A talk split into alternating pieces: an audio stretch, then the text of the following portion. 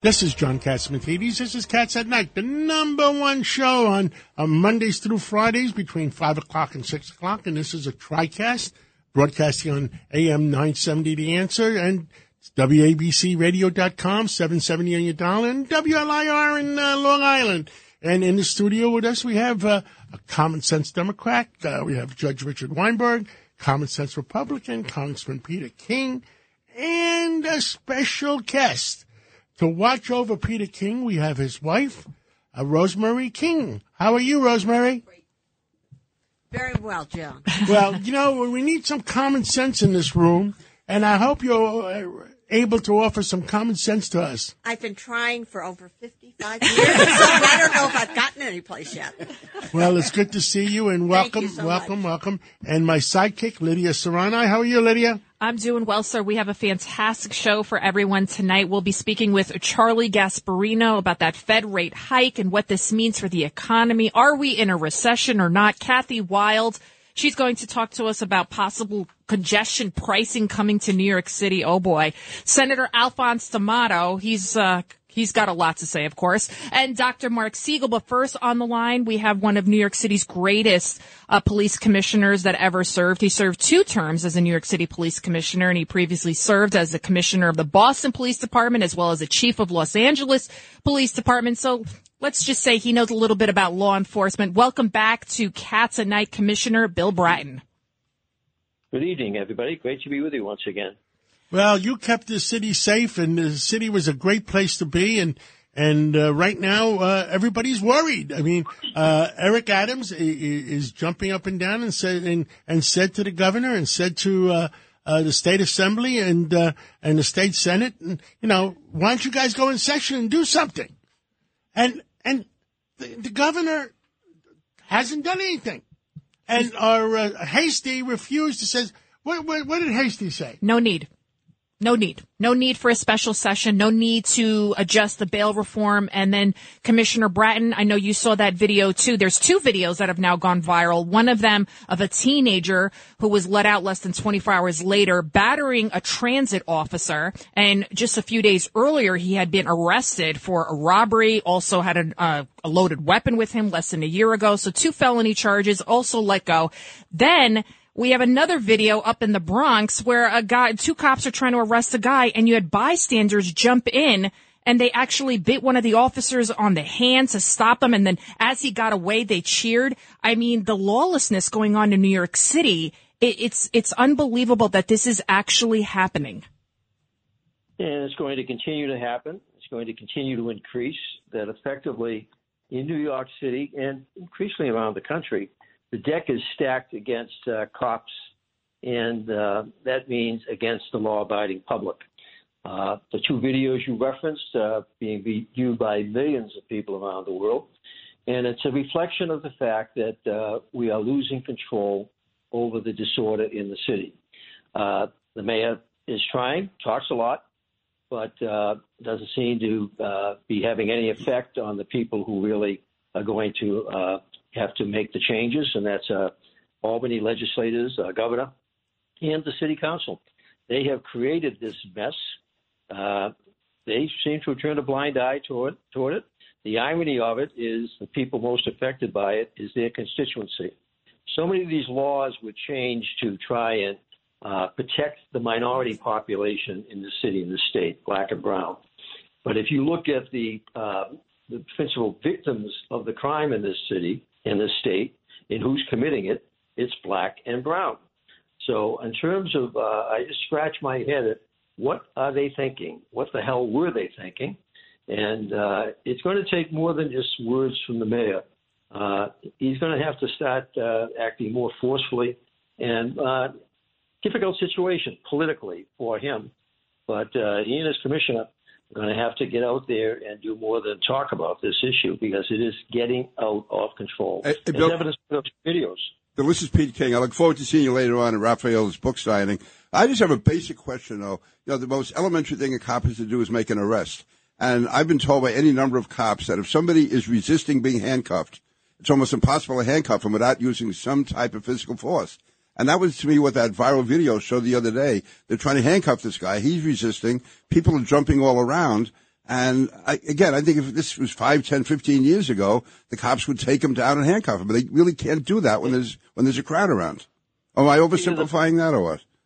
You're hitting the nail on the head. Watching those videos, that one, the department needs to do a lot more training of its personnel.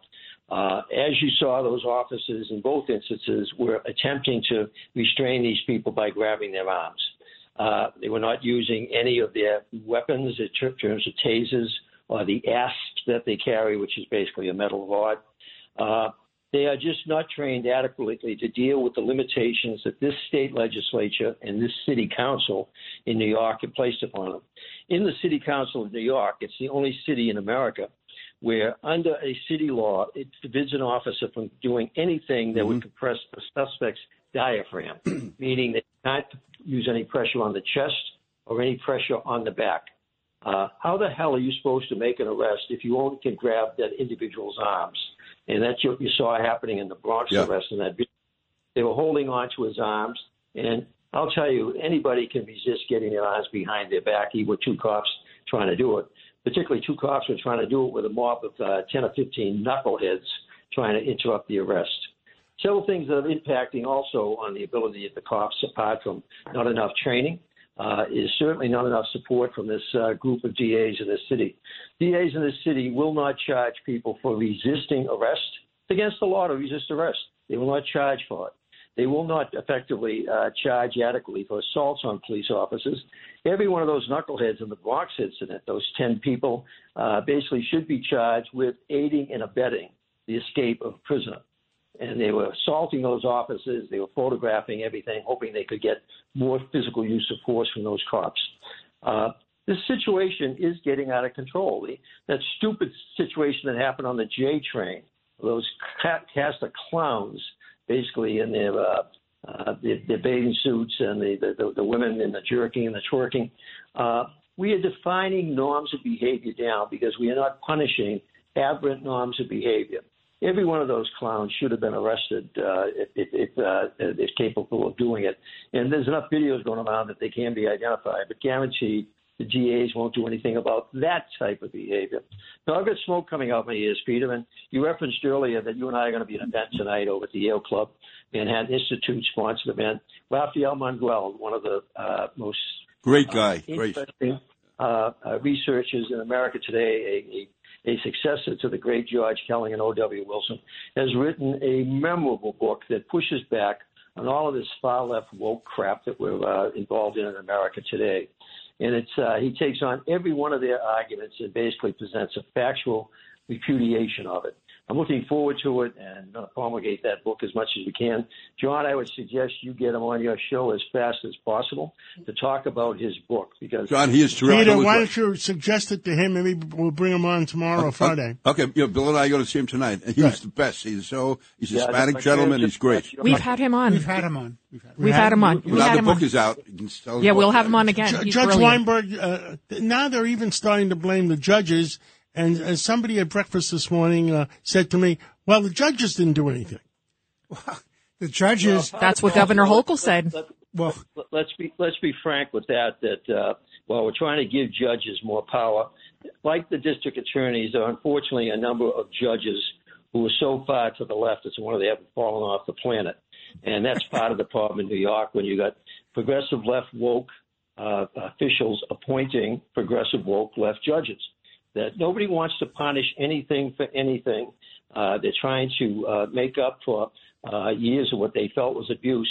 And that's the beauty of Rafael's book. He pushes back on this whole issue of mass incarceration and all the arguments that are being made uh, as to why we shouldn't arrest anybody, why we should have all these types of alternative treatment programs. He tears it all apart. And John, with your influence in the New York Post, Wall Street Journal, his book needs to be reviewed by them and get it out to a much wider audience because it's it's the it's the best book on this issue that I've seen in the last dozen Good. years. We'll, we'll have him on again. We'll So, have him on so again. Judge Weinberg, what do you have to say? The judge regarding that teenager uh-huh. that beat up the cop. Her name is Judge Althea Drysdale. Judge Althea she used to, Drysdale. Althea used to appear before me. She's a former, she's a very nice lady, former legal aid lawyer. Uh, So why very- let this on clown ver- out? On a very far He left. beat up a On cop. She's a legal because, aid lawyer. Because she was a very far left legal aid lawyer, nice lady. She doesn't know what her job is, w- w- most respectfully. Let me point out a, a couple of things. Number one, the commissioner is absolutely correct. The people who make the appointments for the judges, if you have left-wing so-called social justice appointed mayors, you're going to have those kinds of people appointed. If you have the political machines, they elect people to uh, the Supreme Court and they pick out the politically correct woke candidates for the judgeships, you're going to have bad judges. I am telling you, my friends, Commissioner, the ones who I served with are still on the bench. Their eyes bleed and their head explodes because of situations like that. But let me suggest at least a, a couple of changes they can make in the bail, the bail law. Number one, give the judges power when somebody's dangerous to hold them in, make that determination. Only, only state in the entire country where you can't do that. Number two, you have resisting arrest. You make it bail eligible. You, you hold them in if they resist arrest. Next, the crowds that push somebody, obstruction of uh, governmental administration, you make that bail eligible. Let these people who are interfering with the law enforcement doing their jobs, trying to make the arrest, get them, hold them in on, on bail. That's what you have to do. Also, Judge, get rid of that raise the age. At, Absolutely. 68. Absolutely. This Family is- court is a joke. Uh, Family court is a joke for dealing with tough people. No, the thug that was involved in this, the uh, uh, district attorney keeps referring to him as a child. Not a child. He's a 16 year old thug, a knucklehead, and he's on the escalator uh, going up, committing more and more serious crime. At some point in time, that kid's going to be killed by another cat thug, or he's going to kill somebody, uh, and then we're all going to look back and say what went wrong. What went wrong was one raise the age that they don't treat him as an adult because that 16 year old thug is no child. I'm sorry. He's he's uh, he's accelerated uh, his uh, uh, progression through childhood very very quickly. And that cop the other night, thank God there were other cops there because otherwise that uh, young thug might have ended up taking the life of that police officer. And, and he could have killed that police officer. And even for the benefit of the 16 year old, even if you do want to call him a child, jail might be the best thing for him without him understanding that there are repercussions to his actions, that if he jumps somebody in Midtown and robs them of his cell phone, they'll go to jail. Or if you go to, uh, with somewhere with a loaded gun, you should go to jail. If you beat up a cop, you should go to jail. And so it is send, it's not, it's sending that kid a wrong message and it's sending all New Yorkers a wrong message that you can do whatever you want and there are no repercussions to your actions.